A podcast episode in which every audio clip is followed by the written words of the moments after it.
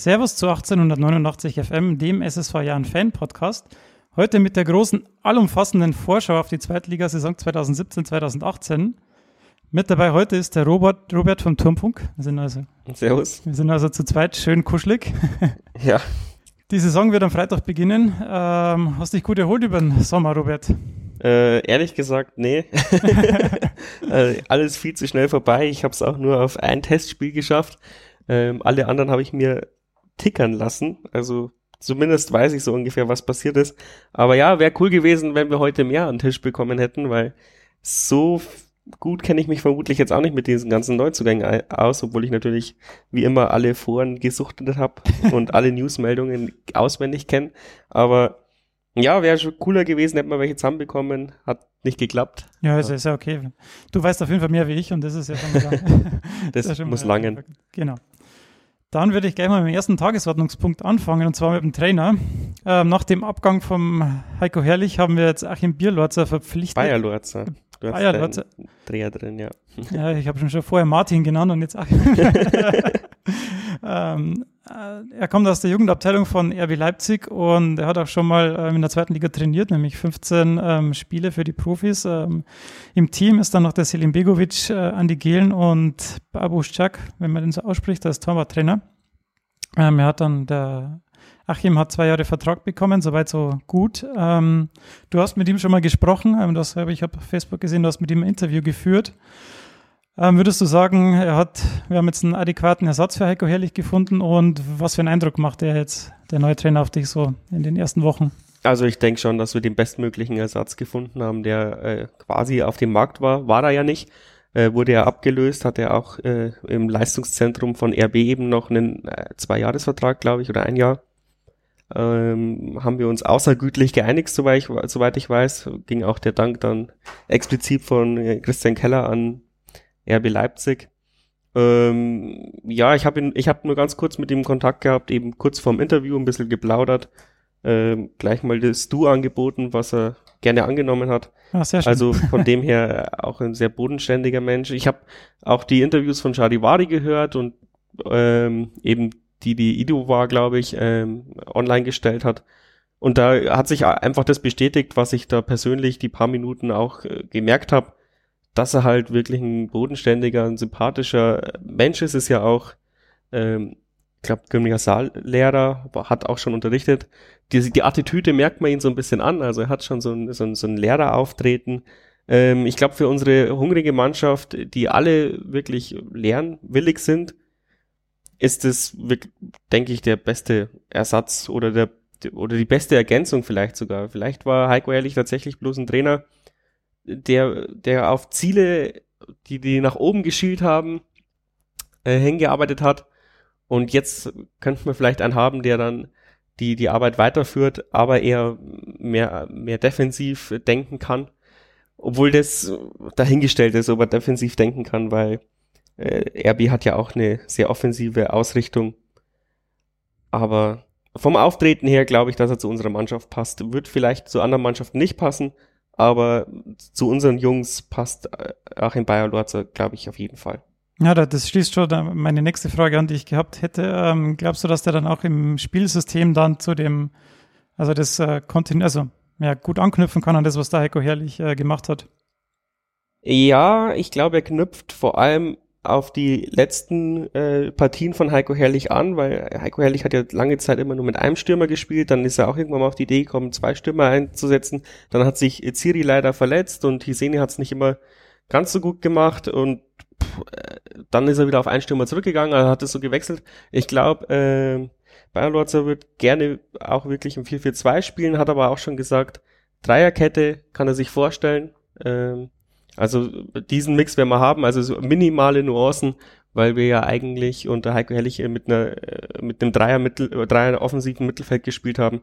Das werden wir jetzt vielleicht so nicht mehr sehen, sondern eher eine hängende Spitze mehr äh, und zwei Außen. So ungefähr könnte ich es mir vorstellen.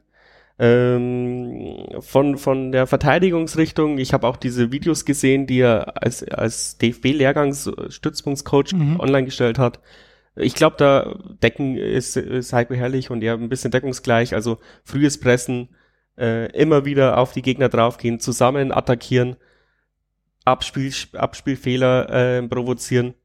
Ich glaube, da sind sie im gleichen Abwehrstil. Er hat vielleicht noch ein bisschen eher erkannt, dass wir Probleme haben beim Umschaltspiel, also wenn wir den Ball verlieren in, in Rückwärtsbewegung. Deswegen auch nochmal die Verstärkungen, auf die wir ja kommen, vor allem im defensiven Bereich. Und ich hoffe, dass wenn er da die Leute richtig äh, schult, dass man dann vielleicht 10, 20 Tore weniger bekommt als letzte Saison. Ja, das wäre natürlich schon, äh, schon gut.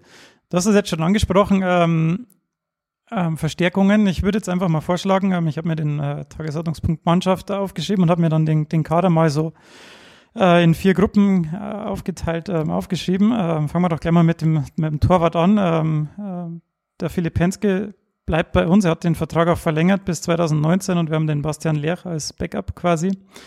Ähm, ich glaube, das ist äh, auf jeden Fall die beste Lösung, die man da, also da braucht man auf jeden Fall keine Sorgen haben, dass das eine gute Lösung ist. Ja, da gab es ja auch irgendwie Gerüchte äh, oder und oder Zweifel in der Community. Was ist jetzt mit Philipp Penke? Da hieß irgendwie hat man das Gerücht gestreut, vielleicht planen wir in der zweiten Liga gar nicht mit ihm.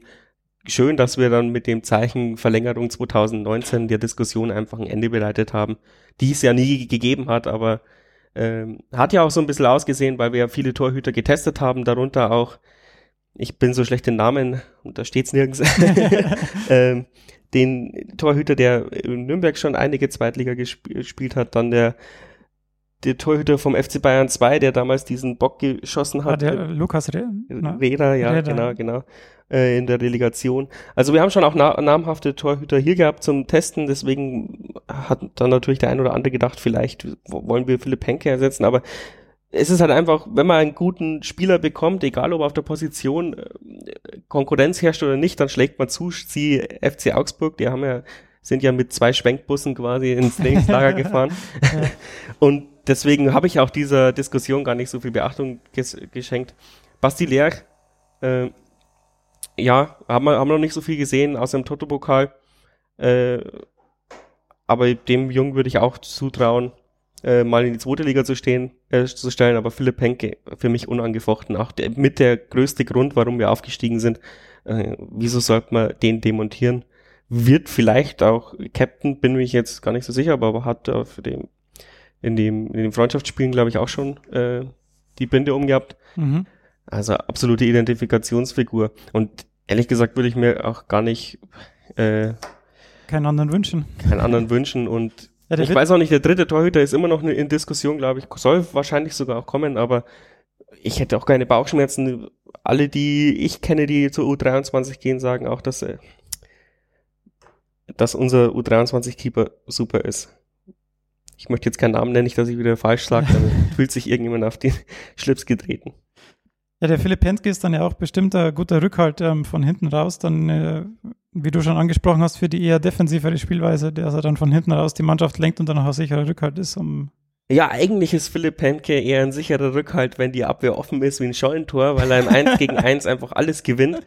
Ich würde gar nicht sagen, dass Philipp Penke der typische Mauertorhüter ist, weil er eben nicht äh, die Bälle rausfäustet, sondern mhm die bremslichen Situationen entschärft oder diese unhaltbaren Schüsse jetzt im Training äh, im, gegen Augsburg hat er auch einen aus dem Winkel gefischt. Also diese unhaltbaren ist, glaube ich, der Philipp Penke eher destiniert. Ähm, diese Standardsituation und, und vielleicht rauslaufen und sowas, das ist eher nicht so sein Ding, obwohl das sich auch verbessert hat, aber eins gegen eins, also vielleicht äh, spielen wir mit einer hohen Dreierkette. um dann, dann dem Philipp auch äh, mal ein bisschen Arbeit zukommen genau, zu lassen. Genau, genau. Dann gehen wir zur Abwehr. Da haben wir äh, Marvin Knoll, ähm, dann Askar Sörensen, der kam neu, dann Nachreiner, dann Benedikt Gimber, Markus Palionis, Alex Nanschik, Marcel Hofrath und Olli Hein.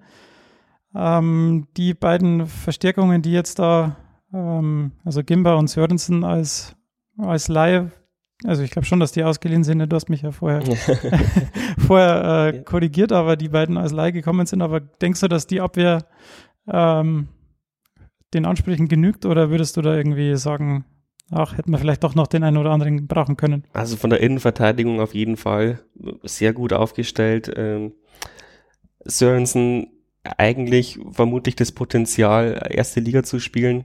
ähm, auch hoffen, ähm, auch RB wollte ihn eigentlich dann schon zurückholen, hat aber, glaube ich, fast zwei Jahre mit seinem Rücken immer mal wieder rum operiert. Deswegen kommt es halt darauf an, wie er reinkommt. Wenn der vielleicht fünf Spiele gut spielt, ist er vielleicht Stamm. Aber ansonsten würde ich erstmal äh, Knoll und Nachreiner nicht auseinandernehmen. Äh, ja. Für mich das beste Innenverteidiger-Duo, das ich beim Jan je gesehen habe. ich bin nicht der, der schon seit 60 Jahren ins Stadion geht. Also deswegen wäre es auch gut gewesen, wenn jetzt der Max oder so, äh, der Michael da gewesen wäre, ja. um gleich dazwischen zu grätschen oder so. Aber ja, nach Rainer Knoll, saugeiles Innenverteidiger-Duo. Für mich eher entscheidend die Außen. Äh, Nanzig muss unbedingt fit bleiben. Äh, die Schnelligkeit äh, wird auch in der zweiten Liga äh, unangefochten sein. Und rechte Seite macht mir so ein bisschen Sorgen, auch wenn ähm, den du dir nicht aufgeführt hast, aber Benedikt äh, Salah. Ja, den, der steht dann im Mittelfeld. Genau, der steht im Mittelfeld. Wird aber vermutlich die ersten zehn Spiele rechter Verteidiger sein.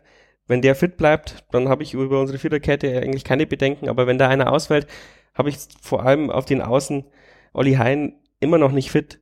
Weiß der Teufel, wie lange der dann noch Vorbereitung braucht. Ich meine, ja. beim Vorgänger äh, Heiko Herrlich hat man so gefühlt die halbe Saison nicht gespielt, wenn man mal zwei Wochen ausgefallen ist. Weiß nicht, wie sehr Bayer quasi sagt, ab jetzt sind die Spieler fit oder ab jetzt dürfen sie ins Spielsystem mit rein. Oder wie schnell ein Olli Hein einbauen kann. Der ist jetzt doch länger verletzt, als wir alle gedacht haben. Was, was, was hat er denn?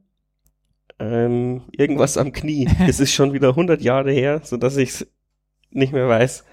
Also das ist ja fast Nie schlimmer als Kreuzbandriss vermutlich gewesen. Ja.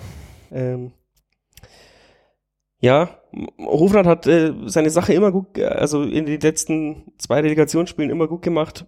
Davor äußerst nervös, weiß nicht, ob, ob der psychisch äh, in, die, in die zweite Liga dann reingeworfen werden kann. Also kann schon, aber ob es nicht besser wäre, den halt langsam heranzuführen. Also Alex Nanzig, Marcel Hofrat ist schon eine gute, also zumindest ein guter Backup ist der, ist der Hofrat auf jeden Fall auf der linken Seite. Aber rechts macht es mir echt noch ein bisschen Sorgen, wenn wenn der wenn es mit, mit, mit dem Salah irgendwas passiert und der Olli Hein noch lange braucht zurückzukommen. Es, es wird immer wieder gesagt, nach Rainer kann auch die rechte Verteidigerseite spielen. Äh, Kopp, den du auch nicht drin hast. ja, der kann. der, der steht auch im Mittelfeld. Ach so der hat es auch in dem einen Spiel, wo er sich verletzt hat, äh, überragend gelöst.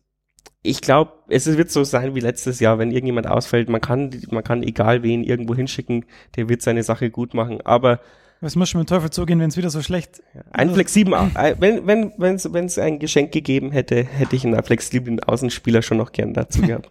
ja, das Transferfenster ist ja noch nicht zu.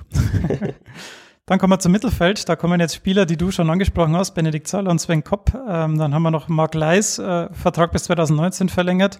Andi Geipel bis 2020. Dann haben wir Uwe Hesse und Jan George. Dann Jan George wahrscheinlich auch eher weiter vorne. Und dann die neuen äh, Albion Vrenesi und Sebastian Stolze. Ähm, Vrenesi gekauft und Stolze ausgeliehen. Was sagst du zum Mittelfeld?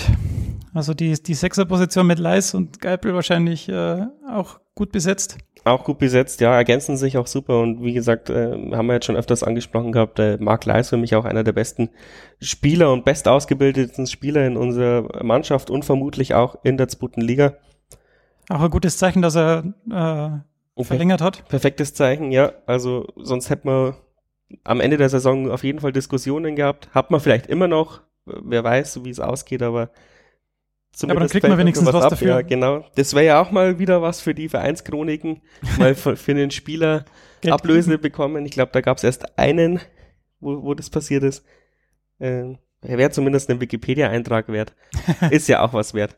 Mm, ja, also finde ich gut. Äh, unser Mittelfeld, das offensive Mittelfeld, finde ich noch ausbaufähiger. Also wenn wir da noch einen finden, hätte ich nichts dagegen, noch einen abzuholen. Ähm, Frenetzi hat äh, sehr gute Leistungen in den Testspielen wohl gemacht. Ähm, auch äh, beim Heimspiel, als ich dabei war, war er einer der auffälligsten Spieler. Ähm, du hast im Sturm den äh, Adamayan eingeordnet. Den würde ich auch eher hängende Spitze Mittelfeld, offensives Mittelfeld so sehen. Mhm. Auch der, glaube ich, hat brutales äh, Potenzial. Aber bei solchen jungen Spielern ist halt, die vor allem aus der Regionalliga kommen, ist halt dann auch immer die Frage, wie lange brauchen sie, um sich akklimatisieren, wenn die Mannschaft natürlich die ersten fünf Spiele rockt, werden die einen riesigen Entwicklungssprung machen. Ich glaube, da haben sie die Anlagen dazu. Wenn es fünf Spiele nicht läuft und wir unten drin hängen und erst einen Punkt geholt haben oder sowas, dann reißen es halt meistens solche Spieler nicht raus. Also das muss man ganz klar beim Namen nennen. Aber ich glaube, die zwei sind wirklich Top-Transfers gewesen, auch preis-leistungsmäßig. Und wenn alle, wenn viel gut läuft, wird einer von den beiden, glaube ich, brutal explodieren. Und ja. Was sagst Ja, der Andi Geipel ist auch immer guter, äh, um mal so, sagen wir, so fürs taktische Foul ist der nie, ähm, ist er nie verliegen. Ja, er ist wahrscheinlich sehr wichtig für die zweite Liga, um auch mal äh, Standort zu bestimmen und auch mal zu sagen, okay, hier, hier sind wir da, hier, hier kommst du bis zur Mittellinie und nicht weiter. Aber man muss beim Andy Geipel halt auch einfach einkalkulieren, dass er halt äh, vermutlich 20 Prozent der Spiele fehlt aufgrund Sperren und die ein oder andere Verletzung. Er ist nicht verletzungsanfällig, aber durchschnittlich ist ein Spieler trotzdem eine Woche im, im Jahr vermutlich verletzt. Ähm, und dann weiß ich nicht, also dann, dann ist halt die Frage, dann muss man Knoll vielleicht nach vorne rücken in, in die Sechs. Also da fehlt uns vielleicht auch noch so ein bisschen der flexible Spieler oder Bene Salah übernimmt halt einfach alles. Also das kann er halt zum Glück. Also er kann rechts, er kann hinten, er kann vorne. Äh, das ist die Stärke auch immer noch in diesem Jahr, glaube ich, ähm, was auch letztes Jahr war, egal wer ausfällt. Man kann ihn immer ersetzen mit Leuten, die man gar nicht am Schirm hat und die auch der Gegner nicht am Schirm hat. Wenn da auf einmal dass Sven Kopp rechts Außenverteidiger ist, das hat halt einfach auch kein Taktiktrainer von der gegnerischen Mannschaft auf der, ja. auf der, äh, Was erwartest du vom, vom Jan George? Das ist wirklich schwierig. Also er hat ja letztes Jahr die ersten acht Spiele oder neun Spiele so eine Leistungsexplosion gemacht, um dann äh, ein bisschen auf seiner Form zu stagnieren, was ja dann aber schon ein höher, höheres Niveau war, weil er ja davor einen großen Sprung gemacht hat. Aber ich glaube, dass er mit seiner Spielweise schon äh, auch Schwierigkeiten hat äh, in der zweiten Liga.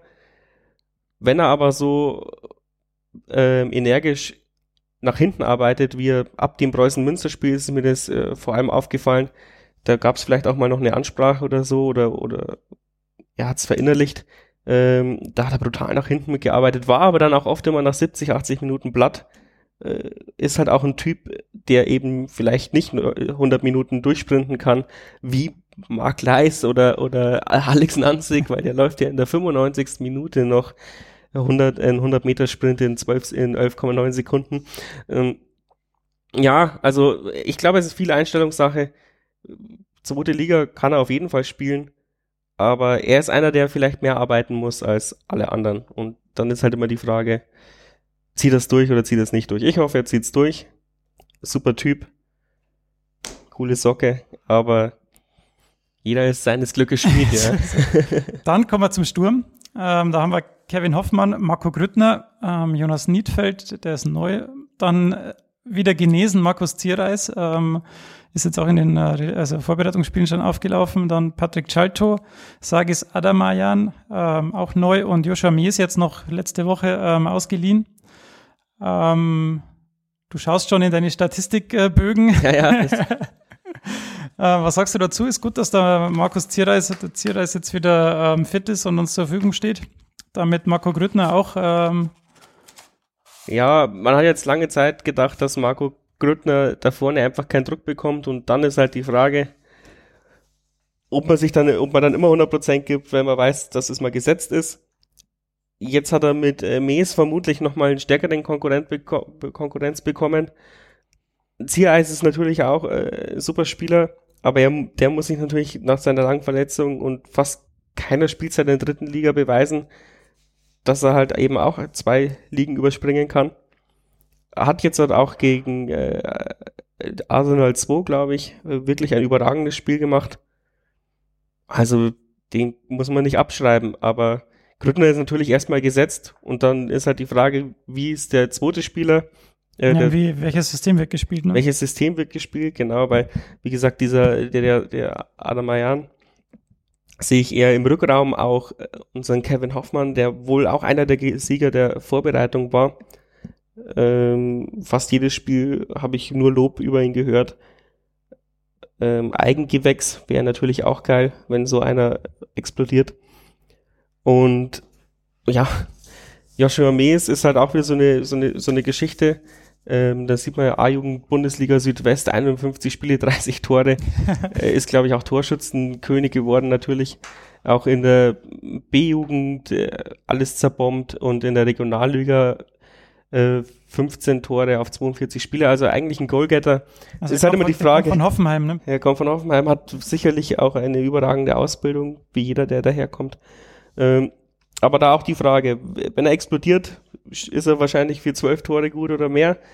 Ähm, wenn er wenn er lange braucht, um reinzukommen, wird es halt für solche Spieler schwer haben, schwer werden, dann einen Stammplatz oder einen Platz zu bekommen, weil man hat halt einfach nicht im Fußball so viel Zeit. Und ja, ich denke mal, dass, dass da auf jeden Fall Ziereis und äh, der Joshua Mees ähm, ihre Chancen bekommen werden als zweiter Mann gegen, neben Grüttner. Wenn wir eben im 4-4-2 spielen mit zwei Spitzen, ähm, und dann wird sich zeigen, wer es von den beiden äh, die zweite, also die zweite Geige wird. Grüttner ist natürlich jetzt auch nicht mehr der Jüngste. Ja, ähm, 31 oder 32. Genau. Also kann auch sein, dass der irgendwann mal in ein, in ein Loch fällt, glaube ich aber nicht. Also der, der ist jemand, der sich da rausarbeiten kann. Verletzen darf er sich nicht. Und äh, von Jonas Niedfeld würde ich, halte ich eigentlich auch sehr viel. Also als der zu uns gewechselt ist, ähm, gab es viele positive Stimmen aus Zwickau und auch äh, von einem anderen Verein, die dann geschrieben haben, wo die Fans geschrieben haben, oh Mist, den hätten wir auch gerne bekommen. Also eigentlich ist das auch ein Transfer, der jetzt, den ich jetzt auch nicht so, so viel äh, Aufmerksamkeit geschenkt habe, aber eigentlich auch ein sehr, sehr guter Transfer. Das sind auch die unauffälligen Moves, die dann genau, ähm, genau. Den, den, Impact haben. Dann, um das äh, Bild noch zu vervollständigen, will ich noch äh, schnell die Abgänge erwähnen. Kolja Pusch hat uns nach Halbenheim verlassen, André Luge, Michael Faber und Robin Urban sind gegangen. Harry Cecini und Ali, Ober, Ali Oderbas sind ausgeliehen worden. Und dann ist äh, Erik Tommy natürlich wieder ähm, zurück nach Augsburg gegangen. Ähm, würdest du jetzt sagen, dass die Abgänge von Kolja Pusch und Erik Tommy, die letztes Jahr schon auch zu den Leistungsträgern gezählt haben, ähm, ja, dass die gut ersetzt worden sind? Also man kann sagen, also ein Eric Tommy kann man so einfach nicht ersetzen. Ja, also ich glaube, das war einer der der besten Spieler äh, im Gesamtpaket, den die wir lange Zeit hatten. Hat aber auch eine Position gespielt, wo man halt eigentlich nicht so viel reißen kann. Also ich meine, wenn's, wenn du einen guten, wenn du einen Weltklasse Sechser hast, wenn du einen Weltklasse Stürmer hast, der fällt halt im Spiel viel besser auf als ja, ein Weltklasse Defensivspieler oder ein Weltklasse Außenspieler, außer man heißt Ribéry und Robben. Aber ja, den, den Tommy kann man so schlecht, kann man echt schlecht ersetzen. Der, der wäre geil gewesen, wenn man den in der zweiten Mannschaft, also egal wen Christian Keller gekauft hätte, hätte Eric Tommy nicht ersetzen können. Deswegen ist es ein bisschen unfair. Ähm, Golia Push haben wir nicht ersetzt, weil es in meiner, äh, auf meiner Sicht keinen Spieler gibt, der quasi seine Position äh, einnimmt, also so quasi Pseudo 10, 8. Ja. Ähm, aber ich glaube, es liegt daran, dass man dass auch schon Heiko Herrlich dieses Spielsystem fast nie gemacht hat und es vermutlich auch ungern gespielt hat, aber er halt eine Position für einen Kolja Push brauchte, ja. weil er wusste, er ist halt auch einer der besseren Spieler gewesen, aber er passt irgendwie nicht in mein System und jetzt ist, glaube ich, auch irgendwie das Gleiche, auch wenn andere das vielleicht nicht so sehen, aber ich glaube, wir mussten ihn nicht ersetzen, ja, sondern wir mussten einfach andere Positionen einkaufen und da kann man es jetzt schwer sagen, ist der Adam Ayan der, der, der Push-Ersatz oder ist äh, der, der Niedfeld der Push-Ersatz oder der Frenetzi der Push-Ersatz, obwohl der Frenetzi vermutlich eher der Eric Tommy-Ersatz ist, wenn wir es positionsbezogen nehmen.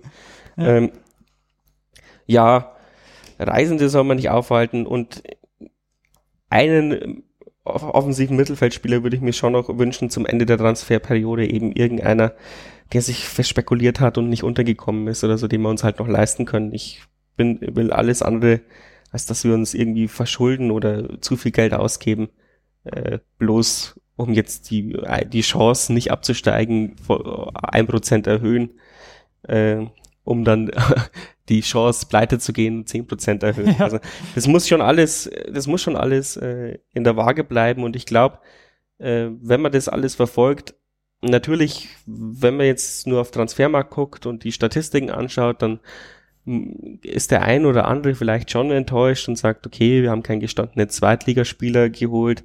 Äh, auch keinen, der mal erste Liga gespielt hat, aber es hat tatsächlich alles einfach ein, ein, ein System und jeder Transfer hat in sich eine logische Konsistenz. Und das finde ich immer am wichtigsten. Es gibt nichts Schlimmeres als Vereine, die ohne Konzept einkaufen und da können sie noch so viel Geld reinballern, am Ende wird's nichts. Und ich glaube, wir haben ein Konzept, haben für dieses Konzept jeweils 10, 20 Spieler pro Position rausgesucht und haben dann geschaut, wen bekommen wir, wer, wen haben wir auf, äh, äh, zu wem haben wir Kontakt, wen können wir uns leisten. Äh, es macht eine Leihe Sinn, macht ein Kauf Sinn. Und so haben wir, glaube ich, am besten das rausgepickt. Und ja, mehr geht mit unseren. Möglichkeiten nicht. Und ich glaube, wenn man halt die wenigsten finanziellen Möglichkeiten in der in einer Liga hat, dann muss man halt überdurchschnittlich äh, gut einkaufen oder performen. Und dass der Markt überhitzt ist, vor allem wegen England, wo keiner in die zweite Liga unter 11 Millionen Euro wechselt. Ja, das ist verrückt. Ähm, muss man halt jetzt halt einfach das Beste aus seinen Möglichkeiten machen und peu à peu ähm, aufbauen. Und du hast die Laien aufge äh, gehabt, perfekte Politik. Also ich meine, wann hat der SSV Jan Regensburg jemals einen Spieler ausgeliehen? Außer er möchte ihn verramschen, aber wir haben die ja ausgeliehen mit dem Ziel, vielleicht machen sie so einen Sprung, dass wir sie nächstes Jahr in der zweiten Liga haben können. Aber soll's ich meine, wenn man, wenn man sieht, von welchen Teams die, ja. die kommen, das sind halt äh, zwei aus Hoffenheim, aus, aus Leipzig, ne? Das sind halt ich meine, dass wir welche ausleihen. Also dass wir welche, ja, dass wir welche weggeben, ja. Dass wir welche okay, weggeben. Das falsch verstanden. Ja, das ist eigentlich auch eine, eine super Strategie, ja. ja. Die versammeln jetzt irgendwo Erfahrung. Ja, vor allem für, also für einen für Ali, dass der nach, nach seinem Kreuzbandriss jetzt halt Spielpraxis braucht, ne? Genau, vielleicht Hüseni äh, oder Basbeck.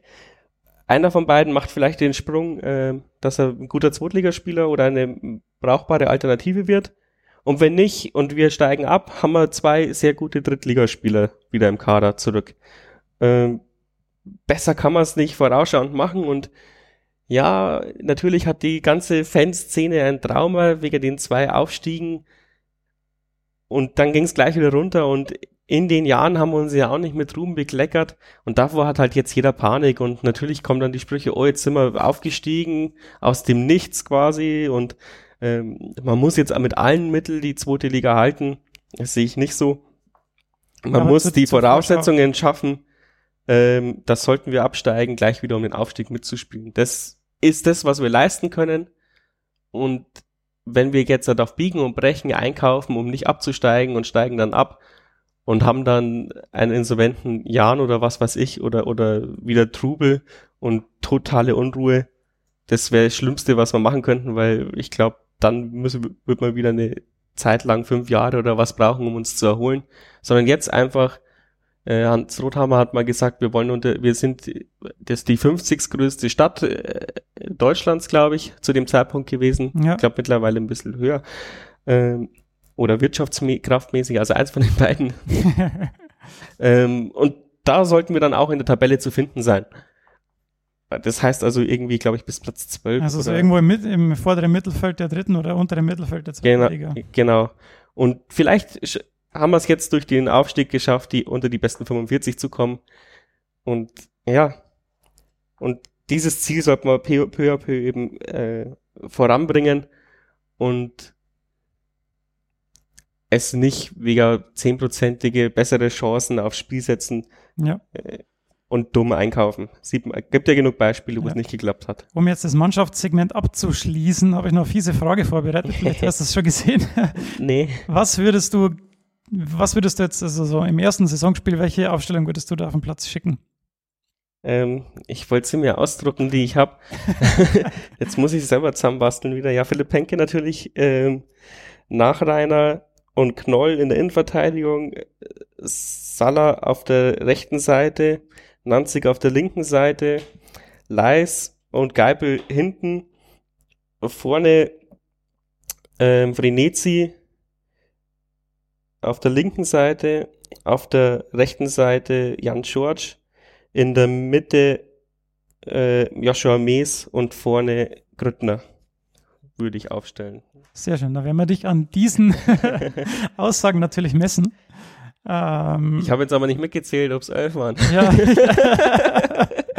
ich könnten auch zwölf oder zehn gewesen sein. Ne? Ja, dann haben wir ja wenigstens schon mal einen Kreditpunkt für dich. ähm, der Chat sagt gerade, dass Regensburg die 56, 56. größte Stadt Deutschlands ist, zwischen Paderborn und Ingolstadt. ja, also, okay. Dann ist ja 50 schon ein knackiges Ziel gewesen. Also, ja. aber daran sieht man ja auch wieder, wo man es einordnen kann ja. und hat, da, hat sich dein Livestream ja auch gelohnt. Auf alle Fälle. so, dann äh, der nächste Punkt ist, äh, noch kurz auf die Vorbereitung einzugehen. Ähm, du hast gesagt, du wurdest getickert und warst jetzt nicht bei allen Spielen dabei. Ich glaube, es macht jetzt auch nicht. Ich äh, bin kein Ge äh, Typ, der gerne zu Vorbereitungsspielen geht. Es macht jetzt auch nicht Sinn, äh, alle Ergebnisse, die ich da aufgeschrieben habe, äh, aufzuzählen. Was vielleicht zu erwähnen ist, dass wir, gegen, dass wir gegen Aalen verloren haben und dass wir am Anfang viel verloren haben und dann am Ende äh, gegen Arsenal 2 5 zu 0 gewonnen haben. Da habe ich gelesen, dass das sehr überzeugender Sieg war und dass wir dann auch gegen Augsburg in Ulm ähm, 1 zu 0 Rückstand aufgeholt haben und noch 2 zu 1 gewonnen haben. Wie würdest du jetzt das, äh, die Vorbereitung bilanzieren? Also verletzte Spieler haben wir außer Oli Hein dann Gott sei Dank keine. Ja, das ist das Beste. Also es gab ja auch schon Vorbereitungen, wo dann sechs Spieler ausgefallen sind wegen irgendwas. Und ja, ich, für die Stimmung her ist es natürlich gut, dass wir die, die letzten zwei Generalproben gewonnen haben. Und vor allem auch gegen wichtige Gegner.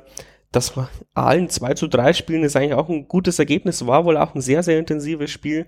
Und äh, ich glaube, der Michael, schade, dass er nicht da ist, hat es im Forum ausführlich geschrieben, wo, wo, warum wir denn meinen, dass wir auf einmal ein Jahr später viel besser sein sollten gegen allen, die wir mit Mühe und Not äh, auswärts gewonnen haben und ich glaube daheim äh, verloren haben. Ich hoffe, wenn nicht, berichtigt mich jemand aus dem Chat. ähm, und das war auch einer der anspruchsvollsten Gegner in der dritten Liga, die haben sich ja nicht verschlechtert wir haben uns äh, bis jetzt nur äh, also minimal verbessert. Wieso sollte es auf einmal, bloß weil wir jetzt eine Liga höher spielen, sollte man die 5-0 wegknallen? Ja. Wichtig war, glaube ich, die Intensität des Spiels, also dass sich keiner was geschenkt hat, äh, weil davor hast 21 zu 1 gegen Niederreibach ge gespielt, das ist vielleicht für die Psyche ganz gut, aber äh, ja, ja der, der, dein Laktatwert wird dadurch nicht besser, weil du wahrscheinlich nicht 105% geben musst. Und ich habe gesagt, die erste Start- und Bestimmung ist der FC Arsenal 2. Ich glaube, die haben doppelten oder dreifachen Marktwert wie wir. Wo, wo, spielen die eigentlich? Spielen die in der zweiten Liga oder dritten Liga in England? Ich weiß es gar nicht. Die haben ja auch also komische Bezeichnungen. Ich glaube, die spielen in der zweiten englischen Liga, ja. Ähm, oder in der, ja, in einer von dem, also doch relativ hoch auch, glaube ich. Aber ja, das, das war es wohl nicht. Arsenal 2 war wohl auch recht schlecht im Spielaufbau und sowas. Dann ist immer die Frage, wer schuld? Ist, äh, sind wir schuld, weil wir sie so gut angegangen haben oder sind sie halt einfach echt schlecht? Aber ja, allein für die Aussage, dass wir gegen Augsburg 2, äh, Augsburg, einen Bundesligisten, die jetzt halt ja auch irgendwann mal anfangen, äh, ich glaube aber, die hängen zwei Wochen hinterher, äh, 2 ja. zu 1 gewonnen haben, ist zumindest auch für die Beruhigung innerhalb der Fanszene weil am Anfang wurde schon ziemlich viel in den sozialen Medien gepöbelt, äh, äh, wenn wir nicht mal gegen Schweinfurt gewinnen, bla bla bla. Genau die gleichen Dinger wie letztes Jahr gegen Buchbach, da hat uns ja, nachdem wir da 3-1, glaube ich, verloren haben, auch jeder schon zum ersten Absteiger erklärt. Ist, aber an, an, im Endeffekt ist es völlig Wumpe, wie wir Testspiele beschreiten. Hauptsache der Trainer und die Mannschaft haben die richtigen Schlüsse daraus gezogen. Eben. Und wo du das jetzt schon ansprichst, ähm, können wir gleich mal eine kleine Vorschau auf die Saison ähm, wagen. Was äh, erwarten wir denn jetzt? Also letztes Jahr an, an, der gleichen Stelle hast du gesagt, du würdest mal gerne eine ruhige Saison erleben. Es kam anders. ich glaube, beim ähm, Jahren gibt es keine ruhigen Saisons. Jetzt es, sind natürlich die Vorzeichen ganz andere. Ähm, ich habe äh, ein paar Vorschauen gehört schon von Podcasts und auch irgendwie heute die Bild äh, Tabelle vom, äh, vom Ende gesehen und da kam auch, dass wir Letzte sind, wahrscheinlich ja, abgeschlagen. Aber die aber Bild wird halt einfach die natürlich. Tabelle von Transfermarkt nehmen. Ja, natürlich. Du meinst und nach, nach Alphabet? ja, nach Marktwert einfach sortieren und dann. Also ich hoffe, dass wir nicht äh, letzter werden natürlich. Aber ähm, was denkst du, kann man denn realistischerweise erwarten? Können wir uns kompet also kompetitiv zeigen, können wir uns auf jeden Fall, aber also das, das Problem an solchen Sachen ist halt, um da eine vernünftige Aussage zu treffen, müsstest du ja alle Mannschaften kennen. Und wenn du mal jetzt halt die unsere neuen Medien, wo wir jetzt auftauchen, Liga 2.de und wie sie alle heißen, dann die Berichte durchliest und schaust, was, wie die uns voraussichtlich aufstellen, dann merkst du halt, dass selbst die, die sich länger damit beschäftigen, auch keine Ahnung haben. Ja, es gibt, man kann gibt sich auch halt in der zweiten Liga keinen, keinen, keinen richtigen Favoriten. Ne? Ja. Also, also, man kann sich halt immer nur perfekt in seinem Verein auskennen und alles andere halt so im Überblick haben.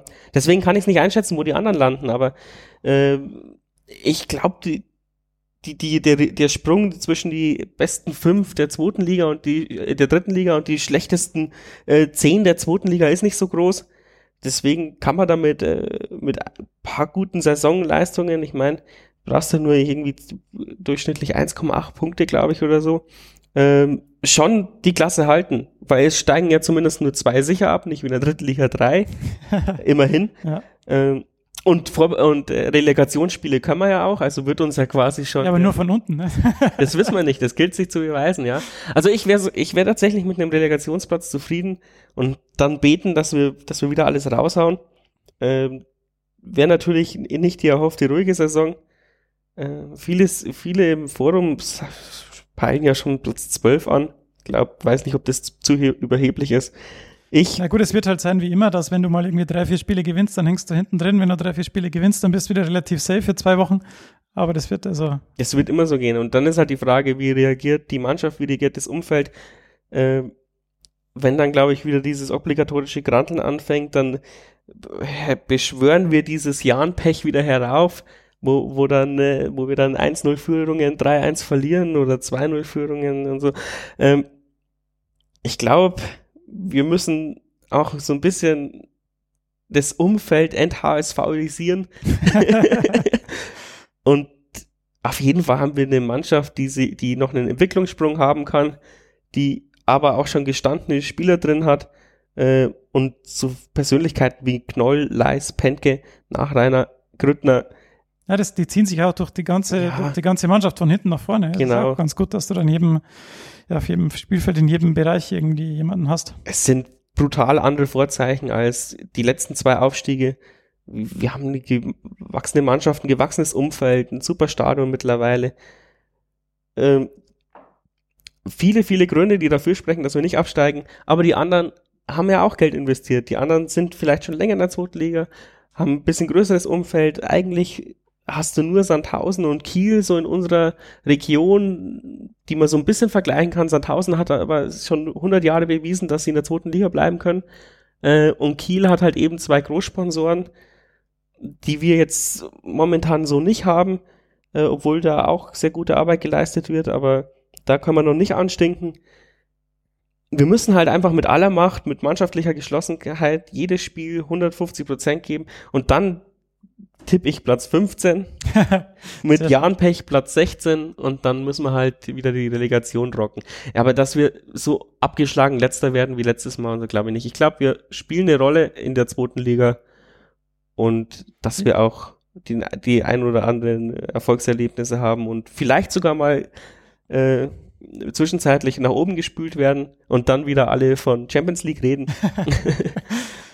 Was dir nicht passieren darf, Entschuldigung, ist, ist wie das, was Würzburg passiert ist, dass du überragend startest und dann nach den ersten drei Niederlagen oder was es war, dann überhaupt nicht mehr die Richtung bekommst und dann kein einziges Spiel mehr gewinnst. Ich meine, die waren ja quasi sicher schon nicht abgestiegen. ja, das war vielleicht der, das Problem, dass Ja. du dir dann so sicher bist und äh, dann rutscht noch hinten rein. Ja. Da ist die Frage, wie eben der Bayer Lorzer eben motivieren kann, weil der hat ja in seiner, in seiner Karriere bis jetzt auch immer nur gute Leistungen erzielt. Ähm, Abstiegskampf ist halt vielleicht nochmal was anderes. Aber ich glaube, jeder unserer Mannschaft geht in diese Saison nicht rein, wir sind die Größten, sondern so wie letzte Saison, wir wissen, wir, wir müssen mehr arbeiten als alle anderen. Und wenn wir bereit sind, mehr zu arbeiten als alle anderen, dann kann uns keiner was. Ja, was, was du schon gesagt hast, ist, ähm, bisher ist ja auch irgendwie eine Tugend vom Jan gewesen, dass man so aus, gut aus den Startlöchern kommt und irgendwie so, so gut äh, ein paar, paar, paar Siege irgendwie. Das ist bloß in, in, in den Aufstiegsjahren so. ja, aber auch, wie auch immer. Auf jeden Fall, die ersten Spiele sind in Bielefeld gegen Nürnberg, dann der DFB-Pokal zu Hause gegen Darmstadt und dann gegen Ingolstadt. Ähm, es ist ein sehr interessanter Auftakt, zwei Derbys ähm, mit dem DFB-Pokalspiel dazwischen. Was würdest du so als Marke, Punktemarke anpeilen, die man da, also natürlich das DFB-Pokalspiel gewinnen zu Hause, ist ja klar. und dann in den anderen drei Spielen zwei Derbys. Ähm, ja, fünf bis sieben Punkte. Das wäre Wahnsinn. Ähm, Bielefeld unentschieden auswärts. Nürnberg daheim überrollen, dass die, die, dass die noch gar nicht wissen, weil die werden auch kommen, da, lol, Regensburg. Und Ingolstadt wird, glaube ich, das schwerste Spiel von allen drei. Vor allem, weil Ingolstadt eine Bombenmannschaft hat und die uns nicht auf die leichte Schulter nehmen werden, weil ja. Derby und weil es da zumindest in der Fanszene so ein bisschen die Quengel gibt und und in Ingolstadt gibt's vielleicht ein oder zwei Zeitungen vermutlich und die, und die werden auch die, die ganze Woche drüber berichten. Also die Spieler werden quasi auch medial aufgeheizt. Äh, jetzt geht's gegen Regensburg. Das ist in Nürnberg, glaube ich, nicht so der Fall. Ich glaube, die Nürnberger haben da eher so die Einstellung wie die 60er, haha, das kleine Regensburg. Die haben wir auf den Sack und Ding und Ding. Das, das spielt uns so, das spielt uns in die Karten. Aber Ingolstadt wird uns ernst nehmen und hat auch eine krasse Mannschaft. Und Bielefeld wird wie wir gegen einen Abstieg kämpfen, glaube ich. Und da wäre es wichtig, nicht zu verlieren, auswärts. damit die halt nicht gleich mal drei Punkte wegziehen. Gut. Ähm, der letzte Punkt, den ich mir hier noch aufgeschrieben habe, ist, dass sich ja auch äh, in der Investorstruktur was geändert hat. Und zwar haben wir den Schober als neuen Investor. Was mir jetzt da aufgefallen ist, es hat geheißen, der hat 95 Prozent der Anteile gekauft. 90. Oder 90, äh, ist ja egal, aber er dürfte doch eigentlich nur 49 äh, ja, das kaufen. Ist, äh, oder, oder wie, wie ist das zu verstehen? Sind es 90 Prozent der verkauften Anteile oder sind es, also 90 Prozent der 49 Prozent oder sind das wirklich? Ja, du, du hast ja so ein, so ein Konstrukt irgendwie, dass die, dass die Fußball-Profi-Abteilung, darunter gehört, glaube ich, die U23, na nicht mehr sogar, äh, sondern ich glaube nur die erste Mannschaft, äh, ähm, ne, in der GmbH und KKG AA ähm, ausgelagert ist. Und äh, eine Kommanditgesellschaft ist ja sowas wie, wie eine GBR quasi, bloß eingetragen. Ähm, und den Vorteil, wenn du es unternehmerisch betrachtest, dass du dir immer auch unterm Jahr Geld rausziehen kannst, was du halt bei einer GmbH nur schlecht machen kannst, weil du da den Gewinn abziehen musst und dann eben Kapitalertragssteuer draufzahlen musst und solche Geschichten. Also es ist halt, ist halt einfach ein Unternehmenskonstrukt und da haben sich dann irgendwann findige Juristen gedacht, ähm, ja, aber wenn ich, wenn ich eine Kommanditgesellschaft habe, hafte ich auch mit meinem eigenen äh, Vermögen. Das möchte ich vielleicht nicht. Deswegen kann ich die, kann ich eine GmbH noch dazwischen schalten und die als Kommandit einsetzen. Dann, dann habe ich quasi die Vorteile einer KG und die Vorteile einer GmbH. Mache ich das einfach mal. Dann gab es halt irgendwie irgendwelche Urteile, wo dann Steuerrecht und äh, Finanzrecht dann eigentlich gar nicht darauf ausgerichtet war und dann ist dieses Konstrukt jetzt halt eben so, dass man eine andere Gesellschaft als Kommandit äh, einzahlen lassen kann. Deswegen hat ja äh, ist die ist der ist die ähm, ist die SSV Jahren Marketing 2000 weiß der Teufel GmbH ähm, ein Kommandit äh, äh, ein Kommandit, ähm, die da drin ist. Wie viel Anteile die hält, habe ich keine Ahnung. Ähm, vielleicht nur 0,1. ähm, da habe ich nicht reingeschaut. Und die hält aber 100% der Stimmrechte. Also es ist ein Unterschied zwischen Stimmrecht und, äh, so, und, Anteilen, ja. und Anteilen. Und der Schober ist ja quasi jetzt mit seiner Global Sports Invest AG ein weiterer Kommandit geworden und quasi und hat sich damit eingekauft. Das heißt, er haftet auch nur mit den Einlagen seiner Aktiengesellschaft. Und äh, dieses Konstrukt hat sich halt bewährt bei den Fußballgeschichten und das ist eben so, du kannst 100 Prozent oder ich weiß nicht, wie viel die GmbH mhm. als Prozent halten muss, dann sagen wir mal 99,9 Prozent deiner, deiner äh, KG-Anteile verkaufen, ähm, musst aber, musst aber 51 Prozent der Stimmrechte äh, be selber behalten mit okay. der GmbH, die dem Verein gehört. Und ich glaube, bei uns ist es so, dass, dass halt der Geschäftsführer der, der GmbH von, vom Verein gestellt wird und der Verein ja natürlich äh, wir sind. Mhm. Oder halt wir wählen dann wiederum den Aufsichtsrat des Vereins und der bestellt den Geschäftsführer äh, der GmbH, die da in dieser Kommanditgesellschaft drin ist. Und deswegen hat er eigentlich gar keinen Einfluss und der Einfluss eben, warum es bei 60 und sowas passiert ist, ist ja so gewesen, dass wenn du natürlich Geld von dem Investor brauchst, dann hat er, dann hat er natürlich auch Forderungen und sagt, okay, wenn wir, wenn ich Geld reinpump, dann äh, muss XY passieren, wie vielleicht auch manche Sponsoren. Also beim FC Bayern äh, ist es ja so, dass die auch Stimmanteile verkauft haben und nicht nur äh, KG-Anteile. Ähm, und da dann natürlich der Audi und was weiß ich nicht auch ein Mitspracherecht haben. Das ist bei uns nicht der Fall und da, da weiß ich auch nicht mehr als alle, die die ganzen Interviews von äh, vom Hans Rothammer gesehen haben. Ähm, es ist halt bei uns eben jetzt die oberste Devise, äh, erstmal schauen, was, was der Philipp Schober vorhat mit seinen äh, Leuten, die ja da vermutlich auch irgendwie in dieser Aktiengesellschaft drin sind. Das weiß man ja nicht, weil die Anteile noch einem Anwalt gehören.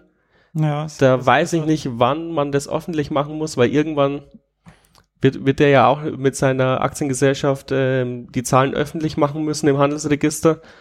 Ähm, aber ich glaube, das kann man schon zwei, drei Jahre rauszögern. Wenn man dann noch eine Strafe in Kauf nimmt, dann zögert man es halt vier Jahre raus. Also er könnte uns schon ziemlich lange auf heißen Kohlen sitzen lassen. Irgendwann wird er vermutlich schon rausrücken mit der Sprache, wer, was, wie, wieso. Aber im Moment ist die oberste Devise für den Verein vermutlich, äh, keine Schulden aufnehmen müssen und dann ähm, hat er natürlich auch wenig äh, Einflussmöglichkeiten. Er kann eben diesen Aufsichtsrat der KG äh, entsprechend seiner Anteile bestellen und ja. Ja, weiter, glaube ich, muss man das jetzt auch nicht ähm, vertiefen.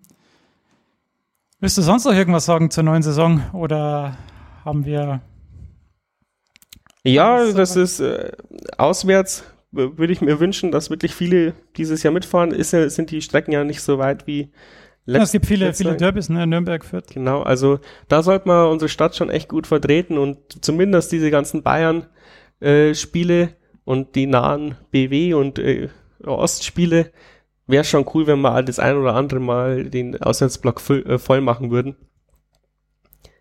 Weil was wir da in, in, in der Allianz Arena erlebt haben, war der absolute das war, das Oberhammer. War, das war sehr gut. Also das habe ich uns nicht zugetraut, dass wir das auch so hinbekommen.